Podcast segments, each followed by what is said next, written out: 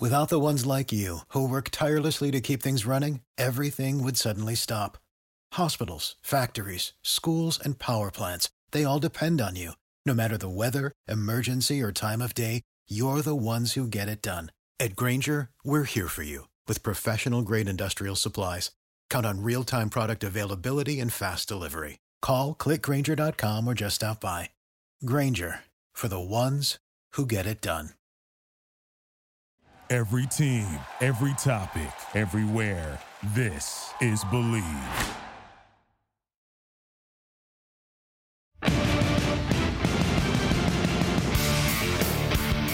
Hello, Raider Nation, and welcome to another edition of the Believe in Raiders podcast on the Believe Podcast Network. I'm Dennis Ackerman, pleased to be joined by former Raider great Stanford Routt. Stan, happy birthday to you, my friend. Uh, was one of your wishes for the Raiders to make the playoffs this year? Uh, yeah, that, that was one of my wishes. Been a, been one of my wishes for the past several years. I think that uh, maybe that they'll be able to go ahead and push through and uh, get over the hump, kind of like they did back in 2016. But it's all going to start with Week One against Lamar Jackson and the Baltimore Ravens. Well, it is indeed. You know, the Chiefs, they're seeking their sixth straight division title. Then you got prior to that, the Broncos won five straight division titles in 2010. The Chiefs won the division. In the previous four years, the San Diego Chargers won the division. Last time the Raiders won the West. Last time they went to the Super Bowl, 2002. Mm-hmm. Well, if you're into sports betting, Bet Online is where you should go to win money today. With the NBA Finals ending and the Major League Baseball headed to the second half of the season, there's plenty of action to get involved in. If you're a football better, there are tons of futures and props you can wager on as well. Bet Online has all the latest odds, news, and information for all your online sports betting needs. Visit the website today or use your mobile device to join and receive your 50% welcome bonus on your first deposit. So before the next tip off, face off, or pitch, head on over to Bet Online and start playing today. Bet Online, your online sportsbook experts. All right, on today's episode, we have a very special guest. He's covered the Raiders in Oakland, he's covered them in Los Angeles, and now he's in Las Vegas. Please welcome in ESPN Raiders reporter Paul Gutierrez and welcome to the show, Paul. Good to have you back on. Gentlemen, thank you, Dennis. And also, I covered Stanford Routt too, so I don't know if that's uh, if that makes me super old or just really old or whatever. But yeah, I mean, I uh, it's it's it's been an adventure. It's been a journey, and uh, you know, Stanford will be the first to tell you, man. I mean, there's just something unique about the Raiders, whether you're playing for them, whether you're covering them, whether you're covering someone who played for them. It's it's uh there's 31 teams in the NFL, and then there's the Las Vegas Raiders of Oakland and Los Angeles and Oakland before that. What was Stan like to cover? Stan was interesting because you could, and I know he's sitting right here, and we're talking like he's not in the room. Stan was cool. Stan was cool because you could go up to him and you could break down the game from a very analytical standpoint. Um, if you, you know, if you didn't understand a certain coverage, and it looked like somebody got burned or somebody got beat or somebody did an Elvis Toast Patterson impersonation, well, it really wasn't their fault because they were in some sort of coverage and and somebody didn't roll over the right way or something happened the wrong way. So it was always kind of cool to, to go talk to Stan um, after after games, win, loss, draw, whatever it was, because you get a different perspective. And and he was patient because obviously reporters that cover the game, they're going to know the game up to a certain point, but they've never, you know, I've never played in the NFL. Uh, I played at Barstow High School way back when, and um, it just to be able to talk to a player like that and to keep things in certain perspective, it made, made all the difference in the world. So, Stan, I saw you point your finger when Paul made a certain reference. Do you want to expand on that? Yeah, yeah, yeah. I'll definitely go ahead and uh, expand on it.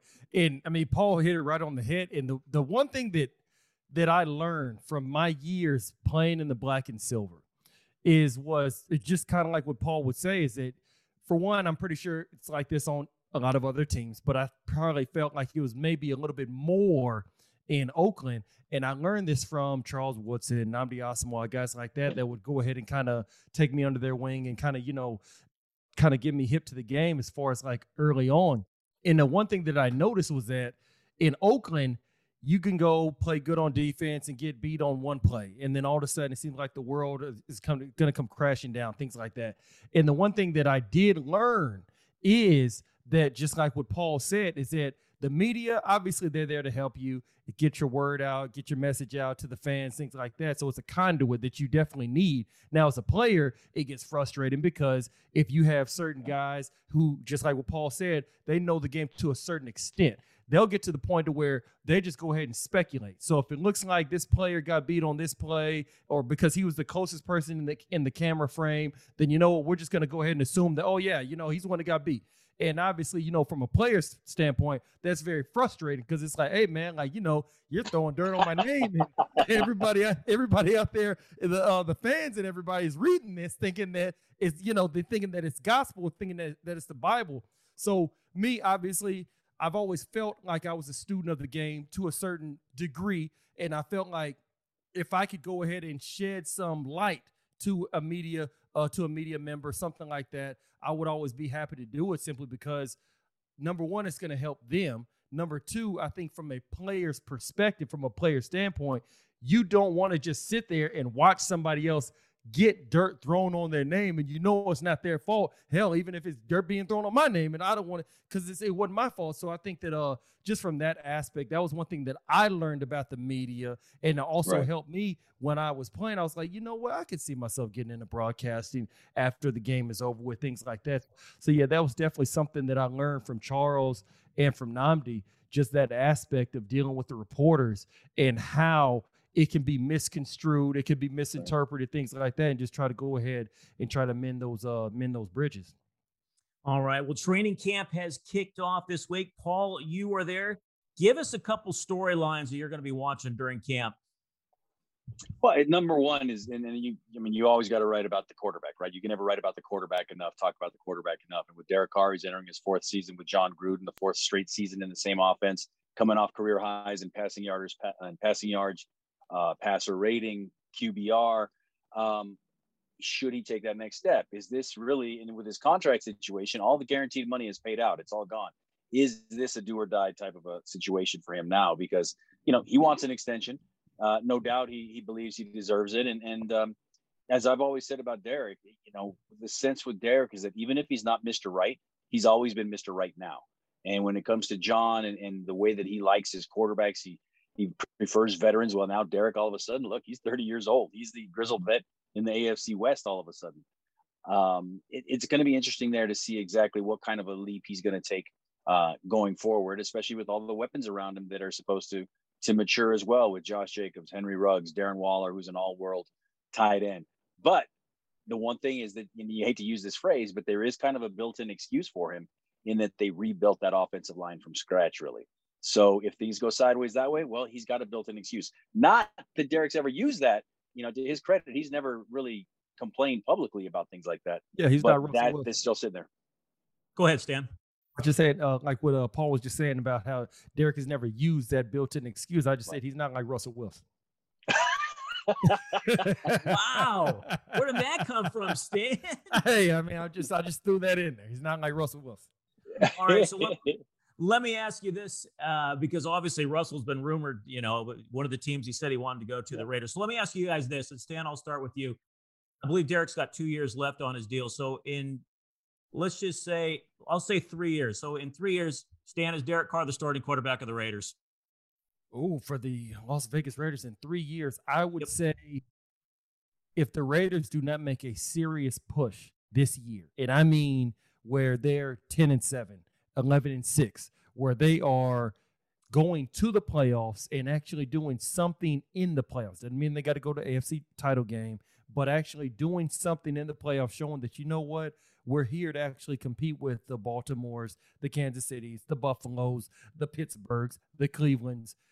I'm not certain that in three years he'll be the uh, the starting quarterback.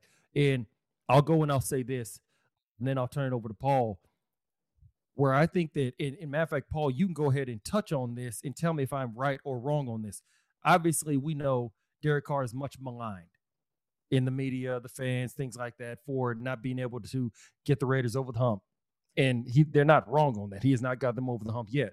But when you look at other quarterbacks around the league who don't even come close to getting their team over the hump, it seems that their job security is more intact. It seems like their job security is more it's more on solid ground than it is for Derek Carr, who seems like every year is trying to fight for his respect.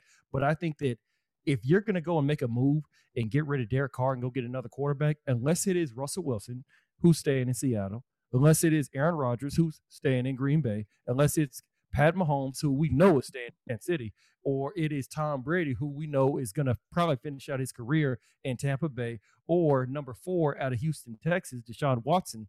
Unless it's one of those guys, I would say you better be definitively sure that you know you're getting an upgrade, not a, well, you know, this guy, oh, yeah, and Josh Allen as well. Forgot about him.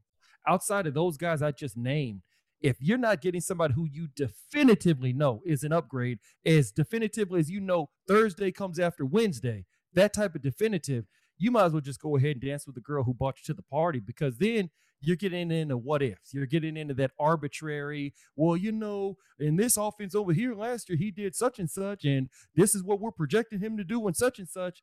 I think that you're just you're getting into the guessing game. But outside of the Rodgers, the the uh, the Brady, the Deshaun Watson, the Josh Allen, the Russell Wilson, those guys, the Pat Mahomes. I just think that you're really just you're literally in Las Vegas at the crab table and you're just putting all your money on black. what do you think, Paul? Yeah. Uh, well, I think Wesley Snipes said it in Passenger 57. Always bet on black. So uh, you know that's my reference. but but it, it, does come down to this with with with Derek and, and with this as my backdrop is that Jon John Gruden is more afraid of starting over with somebody else at this stage than he is actually in love with Derek. And yet, what's not to like about Derek in term when he's putting up these stats? There's a lot of things where he, you know, maybe he checks down a little too much or or he doesn't extend plays enough with his legs. And, and I agree wholeheartedly with you, Stan. Unless you got something where you think it's an upgrade, um, just stand pat and see what happens. But there's somebody that's also that you didn't mention that's on this roster right now that flashed and when I asked Jon yesterday about just the vibe of camp, he mentioned this guy out of, on his own, Marcus Mariota. Remember oh, what yeah. Marcus mm-hmm. does when he's when he's right, his skill set actually fits what Jon wants to do on offense better than what Derek does. Yes, it does. So it's it does. it's kind of a nice problem to have.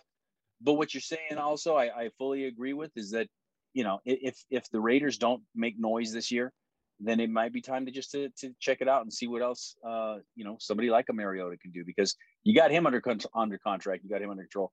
Derek, if you were to part ways with him right now, it would be a very minimal salary cap hit. All like I said, all the guaranteed money is paid out. Not saying they do that, not even advocating they do that, but it is interesting to keep. That's why to me it's the number one uh, storyline for the Raiders heading into the season. All right, let's move Very on, true. fellas. And we actually have a question from Twitter, and it comes from Coach T.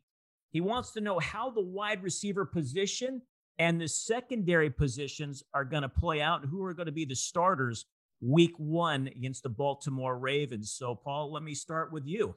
Why don't we hit the wide uh, receiver position first, and then we'll go to the secondary afterward. Yeah, I think Ruggs they're, they're putting Ruggs in a position to succeed. They want him really to to to flourish, and they're pumping him up by saying, you know, despite last year's you know kind of not really good stats for being the number one receiver taken, that they didn't expect much out of him in that in that fashion anyway last year. So they're really setting him up to succeed. I think you keep an eye on on Bryan Edwards to get a lot of snaps and a lot of balls thrown his way. Um, but it's it's it's smoke. It's uh, Zay Jones. It's the veteran guys that they brought in, uh, John Brown to to really help and, and take that role on that uh, Nelson Agholor had last year, being that big play veteran type receiver. So the, that that position there is going to be kind of a, a, cavalcade of guys, I think. And then you know, Mr. Third Down, uh, Savior, uh, Hunter Renfrow. That's that's Derek's guy on third down. And then you know your tight end, you got like I said, one of the, the best tight ends in the world, in, in Darren Waller. So he, again, a lot of weapons, but it all depends upon how much Derek actually trusts these guys to give them those 50-50 balls. Stan, what do you think? Think it's spot on. You got obviously Ruggs. You draft him number one overall, 12. I'm sorry, 12 overall, first round draft pick, even though he had a little bit of a down year compared to where he should be at, assuming where his draft status is. Obviously, they're going to want to make sure they get him going. Where, what I would want to ask Paul is who's going to take on the Tyrell Williams big, strong, physical receiver can go up there and, and get the uh, the tough catches. Who's going to go ahead and take away? eh, I'm sorry, take on that role that the Las Vegas Raiders had that needs to be filled now because you look at the I think it was uh, Zay Jones. You look at uh, Yeah. who's the other guy? It's Smoke, John Brown. Yeah, Obviously Brown. Renfrow in the slot. You don't really have that big type of guy, Tyrell Williams type that came over from the San Diego slash Los Angeles Chargers. All in all, it'll probably be more by committee than anything. Right. And just like I was telling you, Dennis, last week, how I remember playing against the San Diego Chargers before Vincent Jackson and Malcolm Floyd really got going. Antonio Gates was their number one target. And for Kansas City, obviously they have Tyreek Hill. He's your big play guy. But throughout the game, on most downs, Pat Mahomes is really looking at Travis Kelce first before he looks at anybody. Obviously, we know Tyreek Hill, Cheetah, he's always catching the deep ball, he's scoring all the touchdowns of 50 yards or more and things like that. But I think when uh, Pat Mahomes is dropping back, he's probably looking at Travis Kelce first or definitely second on his list. So I think you're probably going to see more of just by committee this year at the receiver position and not someone who's going to flash and give you 1,200 receiving yards, something like that. I think they would love to have that out of Henry Ruggs, and I would love to see that. But I think you're probably more so looking at having an offense that is led in receiving by the tight end this year. Yeah, and that's exactly what happened last year with Darren Waller. I mean, he he breaks Tim Brown's franchise record for most catches in a season. You know, he goes triple digits in catches. Uh, but to answer your question, who who are they hoping for? Who are they counting on? That's Bryan Edwards. Let me ask you this, Paul. Do you see a situation in which they put Waller out at wide receiver, perhaps a little bit more, even a, uh Kenyan Drake at wide receiver, and then we see Foster Moreau more so than we saw him last year at tight end? Uh, yeah, absolutely. I, I think you're going to see a lot of things, and, and and that's the thing was that Gruden is in the lab right now, looking at all these weapons that he has, and and you know it, it comes down to again the trust factor that Derek has. Derek spoke to the media uh, first day of camp today, and and he said he really can't afford to have a favorite receiver. He'd like for all of them to have 100 catches, but obviously there's not enough balls to, to go around that way. Uh, and of course, his his favorite is going to be Darren Waller, but for this offense to work. It's very tight end friendly. It's very running back friendly coming out of the, the backfield and catching passes out in the flat and making things happen um, in space. But yeah, there's going to be a lot of packages, a lot of things. The one thing that I really want to see and that you didn't see much of at all last year is Henry Ruggs catching slant passes and taking off a la Tim Brown back in the day. Mm-hmm. Yeah, we we talked about that quite a bit last week, and I even hammered on it last year. He's got to get more involved in the offense, especially earlier. I remember Amari Cooper, and I was telling Stanford this. Yep. Bill Musgrave, when he was the offensive coordinator, Amari Cooper's rookie year, he he ran Oh, all yeah. those wide receiver screens with him. He ran him on reverses, Yeah. and I thought that got Amari involved in the offense early, and it just led to bigger things for him. And I'd like to see that Sure. with Ruggs. In fact, you know what, Paul? I got a quick question for you. With you obviously working for ESPN, being around the league, knowing everybody and talking to teams, things like that. We all know Jon Gruden left the Oakland Raiders, then went to Tampa Bay, smashed the Oakland Raiders in 2002 Super Bowl. We all oh, remember whoa, that. Oh, whoa. And then Jon Gruden is with Tampa Bay. I believe his last game was 2008. We beat them to end the season in 2008, and then he went to the booth. And even when he was in the booth, he did the Gruden's quarterback camp, things like that. So Jon Gruden has universally always been kind of thought of as the quarterback whisperer. Right. And so what I'm asking you is for how the now Las Vegas Raiders have not been able to get back over the hump, get back into the playoffs since the 2016 season, back when Jack Del Rio was the head coach.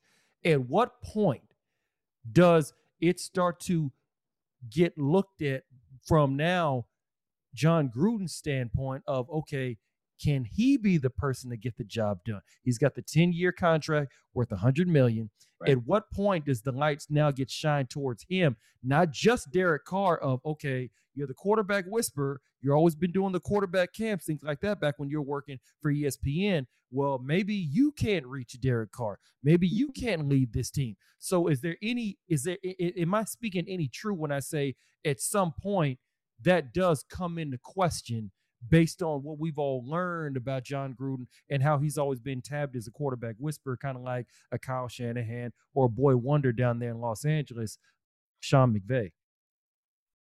Yeah, and and I mean it's it's kind of a two two part question, right? I mean, when when does the seat get hot under Jon? Yeah. Well, with his contract situation, with how Mark Davis went on the journey to try to get him, um, it's not going to be anytime soon. Now, if they Mhm. fade again for a third year in a row, yeah, I, I do know that Mark Davis got a little frustrated last year, spe- specifically with that Miami loss. Uh, you know, questioning some of the things that were happening um, coaching wise. But league wide, yeah, I mean, a lot of people are already questioning and wondering what exactly is going on. Has the game passed Jon Gruden by? Uh, you know, is he just kind of a TV star who, uh, you know, doesn't really know how the league is anymore? That's all going to come get louder the longer the Raiders go without getting in the playoffs. And and the Mhm. worst scenario, I guess, for him right now is the AFC West is loaded. Uh, Yes. The Raiders did do some things to improve, but again, offensively, they rebuilt their offensive line. Defensively, they they've rebuilt that thing from scratch. So again, built-in excuses, but at the same time, um, they realize the clock is ticking too. All right, gentlemen, let's move over to the other side of the football now and talk about that secondary. We know the Raiders drafted Trevon Moehrig with their in the first, beg your pardon, in the second round. They also added Casey Hayward Jr. at cornerback. So, how do we see the secondary playing out? Uh, Stanford Routt, Fabian Washington, Nnamdi Is Nnamdi in that mix? Where's Namdi? Nnamdi, I'm going to move Nnamdi back to free safety, and Stu Schweigert's going to be my strong safety. Wow, Stuart Schweigert. Great one. oh wow, that was a good one. Oh yeah, man. yeah, yeah. Oh, Trevon Moehrig is going to be the starting free safety. Uh, John Abram, they're going to put in the box and let him kind of, you know, do better with with what his skill set is. Kind of uh, hunt and and and you know, scavenge and, and look and just try to land blows on people. Hayward's going to be one of the cornerbacks, and and Trayvon Mullen be the other cornerback um, in the slot. Look for Hobbs, the the rookie draft pick this year. They he, they were really really high on him throughout OTAs and, and mini camp, and of course we've seen one practice today. Didn't really see much of anything, but uh, it's going to be interesting um, to see that because in one breath, Jon Gruden in his pre-training camp press conference said that uh, safety is totally undecided and he kind of dumped all over the secondary because it's all a work in progress. And in the next breath, said how excited he was about it because it is starting from scratch and and they've got so many young guys and athletes and that he, you know, I think his exact quote was, um, "The secondary is going to be worth the price of admission, and if it's not, then they haven't done their jobs over the past few years." Yeah, I couldn't agree more. I think that you're going to see obviously Moehrig, second round draft pick out of TCU. I would agree. You've got to move Jonathan Abrams more to the box. I still remember last year, Sunday Night Football. They're about to beat Kansas City, sweep them throughout the year, and then Jonathan Abrams comes up from his free safety position. Up on Yeah. uh, Pat Mahomes, they throw it over his head, big play, obviously. And I think that Abrams has always been someone who he's clearly a hitter. So you need to put him closer to the box. That's where he's going to be more comfortable at. And then I'm right there with you, uh, Paul. I would go with Trayvon Mullen. You got to have Casey Hayward somewhere within that nucleus of the cornerback position coming over from the Los Angeles Chargers. And I think that he still has plenty left in the tank and he can teach the young guys. He can get them up to speed. Gus Bradley, obviously going to be the defense coordinator. We know that he was one of the original architects of the Legion of Boom for the Seattle Seahawks. And simply being able to put them in position where it's very simple. Even like back in my day, we played a lot of man coverage. Very simple. You got that guy, I got that guy, you got that guy. It's very, very simple. Well, obviously, Gus Bradley, he's going to be running a lot of that cover three, some quarters. They don't. I don't even think that Seattle in when the, when they were in their heyday even ran cover two. It was mainly just cover three, quarters, a little bit of man coverage. What made Richard Sherman so famous and well known, along with Earl Thomas, Kam Chancellor, Byron Maxwell, I can go all the way down the list.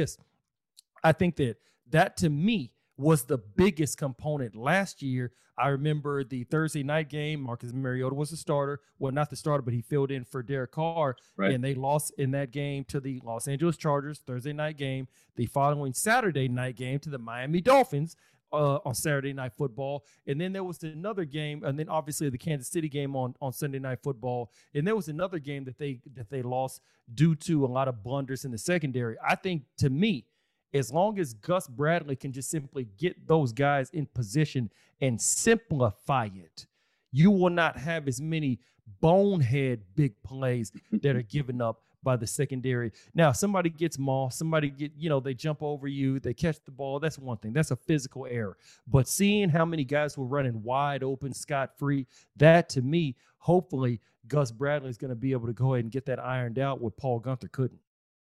Paul, one name that I didn't hear you or Stan mention was Damon Arnette. So where does he kind of fit into this equation? Yeah, I see you're cringing. Yeah. You're cringing. Yeah, I mean, yeah. This well, was a first round pick last year, and he's only in his second season. That's why because he's a first round pick and, and he was a, a, an opening day starter last year and just kind of played his way out of the role. And and and again it's not his fault they took him in the first round right? I mean he's got the attributes the physicality. Um, to me stan i don't know from from my perspective of covering the nfl for a while now it, it was shocking to me his lack of form on tackling and he was always hurting himself by leading with his head. And, you know- quarterbacks aren't yeah or go ahead, finish, finish what you were saying. well, I was gonna say, and, and cornerbacks aren't supposed to be hitters or anything, but when you got to make a tackle, you got to make a tackle. And Absolutely. Arnette just seemed like he was knocking himself out of games more than anything. And when he wasn't knocking himself out of games, Abram was knocking his teammates out of games because he was such a head hitter and a heat-seeking missile. So he's got, you know, during OTAs and minicamp, Arnette was doing a lot of watching, a lot of standing around and watching. You know, not a slam on him whatsoever. Uh, I guess the positive way to look at that was he was doing a lot of learning, and I'll leave it at that. Mm. And Paul, you can go ahead and I want I actually want to get your opinion on what I'm about to say. And I've told this to Dennis before, so I'll say it again.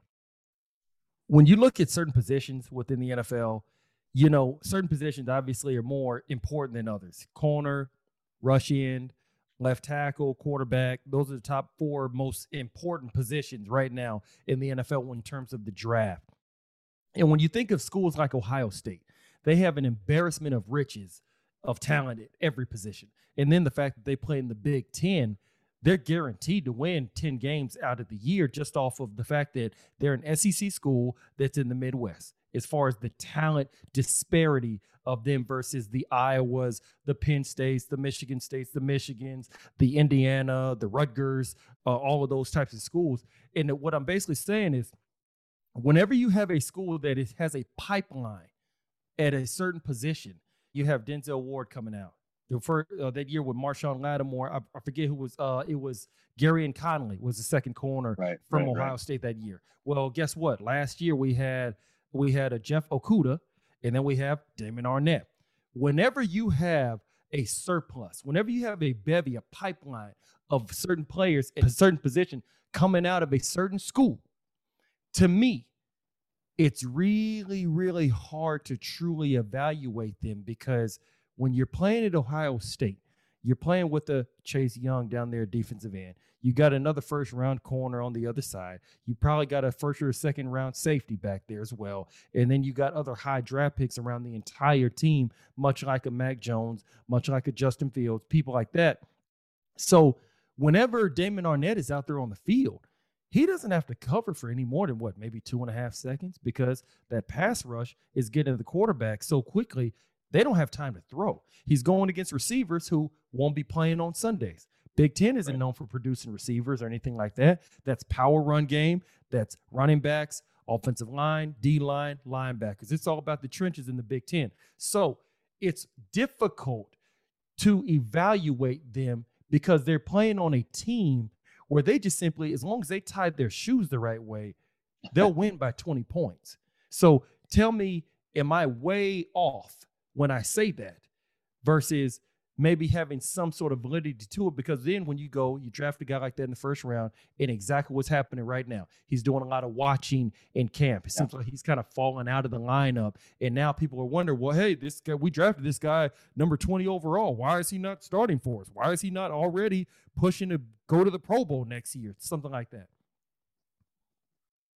Yeah, no, I, I, there's there's definitely something to it. And to your point, it, is interesting because Mike Mayock, when he first got the job as Raiders GM, he went and scouted that national championship game at Levi Stadium between Clemson and Alabama, and made a joke that he could make a living if he drafted nothing but players for those two teams for the next three years. Well, guess what? He's drafted like seven or eight guys from Clemson and Alabama, probably for that same mentality you're talking about. That these guys are already they're, they're they're pros because not only are they pros with the pro talent, pro pro skill set themselves, but they're playing against other pros.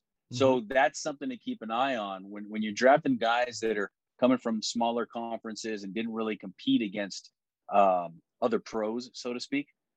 Yeah, that's something to keep an eye on. And and I guess you know, I, I guess you can kind of flip the question. And again, it's a generation or two ago for you, but I mean, you know, you coming out of a school in Houston, I mean, you had the talent obviously to be a high draft pick in the NFL, but Houston at that time wasn't really known as a as a factory for cornerbacks yeah, and, right. and things like that. So I mean, I think there's two sides of that coin, and I think you're absolutely right. All right, gents, let's move on. And next weekend is the Pro Football Hall of Fame induction, and a pair of Raiders will be inducted into Canton. That's Charles Woodson and Tom Flores. Stan, let me begin with you. You played with Charles for one year in 2005. Any stories that you can share with us about him? Oh wow! Uh, I heard I have several stories that I can share with you about Charles Woodson. Maybe not on air. Okay, uh, right. But I can go ahead and think of a couple. Uh, I remember when I first met Charles Woodson, I was a rookie, and I was just, you know, blown away. Just simply that, oh my God, this Charles Woodson, Heisman Trophy winner in college, Michigan, Wolverine, played offense, defense, kick returner, things like that. I remember I got there. I believe Wood was in year eight. I think he and Wood went to the Pro Bowl his first four years in the league and then obviously went on to Green Bay, had finished off his Hall of Fame career back with the Oakland Raiders, things like that, won the Super Bowl, Defense Player of the Year. So we all know Charles is just phenomenal. I remember that Charles Wood at the time, this is at the time, because there was so much turmoil between him and the organization, in a lot of ways, he already knew that I'm not going to be here next year. And you could already kind of sense that just with his overall demeanor while he was at practice and things like that. But even with him simply already being mentally checked out at the time, he would still go out there and practice and he would break on balls just seemingly just off of instinct, not off of studying film or anything like that. Always had the quickness. But I think that Charles's instinctual play was always fascinating to me. It was because he could play outside, he could play inside, he could play at safety. And Charles could go out there and just mentally beat you in the game of football. And you look at certain guys who may be really fast, they may be really strong, they may be really quick, they may be really tall, something like that. It seemed that he always knew what was about to happen. And that was the most fascinating thing to me. And then watching him in Green Bay, I remember while he was in Green Bay, one of their coaches became one of our DB, our defensive back coaches, Lionel Washington, called him Speedy. He used to play for the Oakland Raiders way sure. back in the day. I'm sorry, the, yep. the Los Angeles Raiders. And right. I remember he always told me, said, Stan, he said in Green Bay, we let Charles be exactly who he was. We let him be exactly who he wanted to be. And every week we would give him one play to hang his hat on. And that if the offense comes out in this formation and they run this play and you see it, go get it. If you mess up, they double move you, I'll clear it with the head coach. But if they get in this formation that we've been seeing on film all week, go get it. And if you mess up, if they double move you, if it winds up being a different play, something like that, I'll clear it with the coach. But all in all, his approach to the game, especially when he was in Green Bay, because I still used to watch him very, very closely uh, after he left Oakland, it was how he galvanized the team. I remember how they played in the Super Bowl against the Pittsburgh Steelers 2010 and that's when he hurt his collarbone. And much of the game, he's on the sideline in a sling in street clothes, and he still was being a captain out there on the field just from the sideline. And it seemed like everybody still gravitated to him. So I think he's obviously one of the best players in NFL history, no doubt about it. But I also think one of the best leaders because I watched him from a distance and I tried to learn from him from a distance, even when he was no longer in our locker room. Paul, you obviously covered him for several years. What made him so unique and so different? It's, it's funny. I don't want to scoop myself because I'm writing a big story on, on Charles next week, too. But when you look at Charles, there's three distinct and separate chapters to his life, obviously, right? It's the first run with the Raiders, the run with the Packers, the run with the return to the Raiders. And the best way to put it is when his first run with the Raiders, he had a Hall of Fame talent. He goes to Green Bay, he becomes a Hall of Famer. He comes back to Oakland, he becomes an absolute legend for Raider Nation. And he was a different guy. And I asked Charles this specifically, and he said, you know, when, when he was first with the Raiders, you know, he's a high draft pick, he's getting money, he's young, he's unattached, he's going to go out and have fun. He told me himself, the exact quote was that uh, he went just as hard off the field as he did on it. And uh, we know how hard he went in, in each capacity. Yes. He goes to Green Bay, and, and he was kind of crestfallen because he thought there was going to be people jumping all over themselves trying to sign him, and it was only Green Bay. So he he, he took a shot to the ego there, and then he went there, and like you said, Stan, they let him be who he wanted to be, and that, that that's how they got him there. And, and played defensive player of the year, Super Bowl champ. They didn't have a lot of success as a team um, at that point, but but you definitely saw that he was a different man. He was more mature. I talked to Lincoln Kennedy. I wrote a book with Lincoln, and he said to see Charles as the first round draft pick in '98 to the elder statesman when he returned in 2013, and from Lincoln's perspective as a player and now as a radio guy for the team, it was night and day. It was two different guys who had matured so much, and his play didn't suffer much as a result of him changing either. I know he said he lost the love of the game, and that's why he retired. From a talent standpoint, though, do you think he could have played maybe another year or two, Paul? Uh, he was get, starting to get beat up a little bit, and he acknowledged that too. And, and I don't know if he ever really lost the love of the game, but but the game was getting faster too. And and and he talked about this. He said, you know, when his first run with the Raiders was like going 75 miles an hour. His second one with the Raiders, he was going 35 miles an hour. So I don't know if he was talking about what he was doing off the field or if the game was getting faster or he was getting slower, but he might have had another year with him. And, and I do remember in 26, so his last year was 15. 2016, the Raiders are really good. Uh, and I, I was standing in line next to Charles on the flight back from Mexico City when they went down there and beat the Houston Texans in that uh, primetime game. And and Charles said, man, you know, he would have liked to have been a part of that, but the body and, and the mind told him no more. Stan, what type of interaction did you have with Tom Flores when uh, he was a broadcaster with the Raiders? Oh, I didn't really have that many that many interactions with him at all. I remember him mostly just because I believe first Hispanic coach to win the Super Bowl in NFL history as a head coach.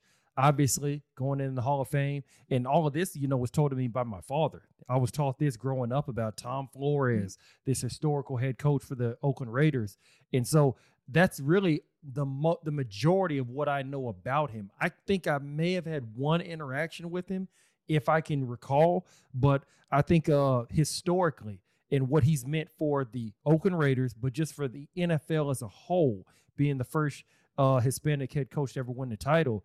To me, I think that you know just speaks volumes, and it's about time that he got elected because I think he should have been elected a long time ago. Yeah, we all agree on that. I remember after John Madden announced his retirement, Al Davis was going to choose between Ollie Spencer and Tom Flores, and I, I don't remember. You know, I didn't know who either one of them was, but obviously he made the right choice. And going with Flores. And Paul, you wrote an absolutely wonderful article recently on Tom Flores. What was the gist of that column about? It was basically, you know, I've, I've written and I've been pounding the drum for Tom to get in the Hall of Fame for a decade plus. And when it finally happened, I'm like, okay, what do I write about now? It's kind of like you get to the finish line, it's like, what's next? So, you know, skull session, brainstorming with my editor, and we're trying to figure out, okay, well, let's let's talk to other a small but growing uh, legion of Latino coaches in college football. Um, by our count, there are seven Latino head coaches in, in college football, three of whom are in the Mountain West at Boise State, UNLV, and New Mexico. And I, I just wanted to find out from their perspective. Now, granted, I'm older than all these guys. So, and, and you know, I was 17 when, when Tom coached his last game for the LA for the LA Raiders in '87. Uh, so these guys are a lot younger when Tom was winning Super Bowls, if they were even born yet. But it was the same thing, like you just said, Stan. They the, the stories were, were told down from from their fathers and their mothers mm-hmm. and and what it meant to see somebody with, with a last name that looked like theirs or or somebody who looked like them and somebody that actually was them um and and it was just a, a really labor of love for me to be able to write the story and talk to these guys because it all made sense you know and and, and danny gonzalez who was the head coach at the university of new mexico uh, he had told me a story, and I led the story. The, the the my column with it was that when he was a young kid growing up, he had a he had a cousin named Casey Flores, and, and they used to always joke with each other because the Raiders were winning, and oh, that's your uncle up there. Oh, he's your cousin. You know, they're all trying to claim him. And then when Tom Flores finally got elected to the Hall of Fame back in February, Danny couldn't call his cousin because his cousin passed away in 2013. So he did the next thing he could. He called Casey's mother and said, "Hey, I know Casey's up there smiling right now, looking down because our uncle got in the Hall of Fame." And they're not related at all but yeah. that's that's what it meant and and mm-hmm. beyond being the first latino first hispanic the first minority coach to win a super bowl and he did it twice uh, the first yep. latino quarterback in pro football history the first minority general manager up in seattle and and dennis i know you know we've talked about this before but a lot of the voters held that over his head. What happened in Seattle? And because you know when from 1980 through 85, there wasn't a hotter. I mean, everybody talks about Bill Walsh and the titles and saying. I mean, Tom Flores was right there with those guys because they were winning titles, they were dominating, they were winning divisions and, and doing things. So he was a pioneer. He was a trailblazer. I couldn't be happier for him. Um, and it's just really cool to be able to see and, and say that you know not having a part in it so to speak but being along for the ride and, and, talking to him and and he allowed me to break the news back in february that he was going in the hall of fame so i was able to tweet it out before anybody else got it and that was kind of like a little reward so to speak but it, it was it really felt good because again he looks like one of my grandfathers he sounds like one of my grandfathers you know and, and uh, what really blew my mind was the very first time i ever met him um, I was 18 years old, just graduated high school, coming back from Hawaii on our senior trip, and we're at LAX and waiting for my luggage to come around the carousel. And I see all these Raider bags, and I was a huge Raider fan as a kid. All these Raider duffel bags come flying by, and I look and, and I see Flores, and I look up, and there's Tom standing right next to me. so I remind him of that story. He doesn't remember. I'm sure he was in first class flying back and forth to Hawaii anyway but it blew my mind that I'm the same age today that Tom was on that day when he was a retired coach of the Raiders before going to Seattle. Yeah, you mentioned his time with the Seahawks. He finished 20 games under 500 with them. And then, Paul, you and I co- kind of talking about this also before we started recording the podcast. I wonder how much it hurt him following John Madden as coach of the Oakland Raiders. And then back then, also, you know, Al Davis was the owner, and the perception was always Al was the coach as well. And we all know, guys, perception is reality. So, Paul, what are you, what are your thoughts on that? Yeah, it's it's no doubt it was held against him. Uh, the the Madden thing and the hangover there, and, and the, the Al Davis casting the huge shadow that definitely played a part. All you got to do is look back at stories from that time. Uh, and, and but but Tom never thumped his chest. He never said, "Hey, wait a minute, this is my show. I'm running." John never did that either, but he had such a big personality that people weren't really questioning that. Then John went on and became a megastar uh, with his video games and, and being on on uh, TV as well. Um, and then when he goes to Seattle, that was held over him mightily by other voters. John Clayton, who's on the selection committee, told me himself, and he said it himself, uh, that that those years should not be held against him because it was the worst ownership group in the history of the NFL, according Agreed. to John Clayton, who, by the way, was covering that team, so he might know a little something about it. Um, again, he was one of the louder voices in the room. I'm not in the room. I'm not a voter for the Pro Football Hall of Fame. Uh, but to hear the case be presented and to have so many people finally say, uh, you know what? Okay, let's do it. Again, it's you can haggle about why did it take so long, but you know what? It's here. He's here to enjoy it. I just texted with him the other day. He said he's got to pace himself this week because his family is really, really excited. I'm sure he's even more so. Good for uh, him, man. Good for him. All right, little story time for us. And now, Stan, I'm not sure if you're aware of this, but Paul is a very proud UNLV alum. And okay. the other day on Twitter, a friend of mine, he's a Washington football team fan, and he messages me and says, Look, and I still can't watch the Marcus Allen touchdown run in the Super Bowl. And I said, You know what? I get it. I understand. I said, You know what? I still can't watch the tuck play. And then Paul responds by saying he can't watch the 1991 Final Four game between UNLV and Duke. And Paul, I'll let you take it away from there and tell the rest of the story. Yeah, it's it's about Greg Anthony's phantom fifth foul. When he fouls, I remember the Rebels are undefeated, they're defending national champs. They're starting to pull away from Duke late. There's a bogus charge call on Greg Anthony. He fouls out. Duke runs away. It should have been an and one. And then UNLV runs away and wins that game. Then they blow out Kansas. They win back to back championships. Tark's too powerful to topple in UNLV in Vegas. And the Rebels go on to become a blue blood. We're talking 30 years ago now, Stan. This is a long time ago. Oh, no, I remember. But, yeah, but to hardcore UNLV running Rebel fans, Greg Anthony's Phantom Fifth Foul is the same to Raider Nation as the Tuck Rule is, in that it created this alternate timeline. Uh, I don't know if you guys watch Marvel Marvel on Disney Plus, but Loki, all these different timelines, these Nexus events happen. That to me, the Tuck Rule and Greg Anthony fouling out are one and the same as a Raider fan, as a Rebel fan from way back when.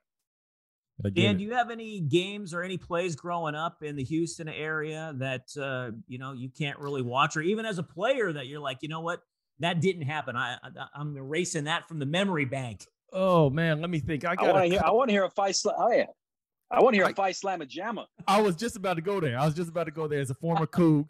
Uh, that's something that uh, that obviously I remember. Another one when uh, the Houston Oilers blew the 35 to three lead again at the half to the eventual AFC champion Buffalo Bills. That's one one that I was involved in. Uh, we lost the division in 2011 to Tim Tebow. That still bothers me to this day. We shouldn't have done that. We went one and four in December after going seven and four the first three months of the season. An- another game that I just can't watch.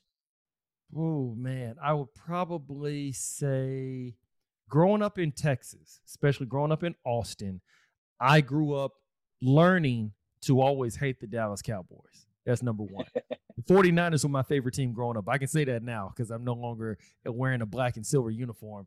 And I remember the Super Bowl against it was the Pittsburgh Steelers versus the Dallas Cowboys in the 95 season. Mm-hmm. I believe the game was out there in Tempe, Arizona. It was correct. Yeah, that's correct. Uh, Neil O'Donnell threw two INTs to Larry Brown. That's one game that was probably very difficult for me to watch because even though I was a 49ers fan growing up, I still like the Steelers as well. And just seeing him throw those two INTs, that game I still remember to this day. And Larry Brown got paid by Al Davis. after that he did exactly. Yeah, he did. He did. So true. Larry he did. Brown, uh, Desmond Howard, who was MVP of the Super Bowl, he got paid by Al. Davis. Man, Mhm. you were an MVP of the Super Bowl. I was going to pay you if you were a free agent. Yeah. Very true. And Just back up the armored car. Al was coming out with the cash for you, fellas. This was great stuff. Hey, Paul, uh, from people who want to follow you on Twitter, can you give us your Twitter handle? Yeah, at P Gutierrez ESPN, P G U T I E R R E Z ESPN. Any articles you want to promote coming up? People can look forward. Yeah, to? I mean the like I said, the, the Tom Flores article was was it was fun to do that because I just sat down and just stream of consciousness and then went back and started putting in the stats to back up the context of it and everything. And then uh, next week, uh, Charles Woodson story. It's it's just like I described. It's it's a it's a three part act really. And I write the first part. Uh, our guy Rob Demovsky, who covered him for the Packers, he writes the second part, and then I'll write the third part because I covered him the third time. And and that's you know for me, I, I've got that, and then I've got the book coming out with Lincoln Kennedy. If these walls could talk, uh, that that comes out September fourteenth. Mm, Um. I'm, I'm sure I'll, I'm sure I'll be pimping that thing all over social media as well. But that was fun because it's written in you know it's, it's my voice and Lincoln's voice, and I get to go back and talk about um, the first Raider game I covered in Oakland was you were there standing as a rookie. It was against the Chargers uh, in 2005 when Randy Moss went across the middle, went up, came down, hurt his groin, and decided he didn't want to play anymore. I Raiders at remember that that point. game. I remember that Yeah. game. I remember. Yep. So that was my first game there, and then obviously being here and, and getting a personalized tour of Allegiant Stadium from Mark Davis for ESPN last year. So it's it's something that's always kind of been in my blood. Um, you know, I was a Raider fan as a kid growing up. Um, not so can't say I'm a fan now, but I do root for stories, and uh, there's always a story going on with the Raiders. Definitely got to do it. Hey, thanks so much for joining us, Paul. It was great stuff as always. Really appreciate it. Yes, sir. Thank Guys, thanks coming for on, having man. me. Loved having Thank you. you. All right, Raider Nation, that's going to do it for another edition of the Believe in Raiders podcast presented by betonline.ag for our guest, Paul Gutierrez. From my partner, Stanford Routt, I'm Dennis Ackerman. Thanks so much for listening. And may all your punts find the coffin corner. Without the ones like you, who work tirelessly to keep things running, everything would suddenly stop. Hospitals, factories, schools, and power plants, they all depend on you. No matter the weather, emergency, or time of day, you're the ones who get it done. At Grainger, we're here for you with professional grade industrial supplies. Count on real time product availability and fast delivery. Call clickgrainger.com or just stop by. Grainger for the ones who get it done.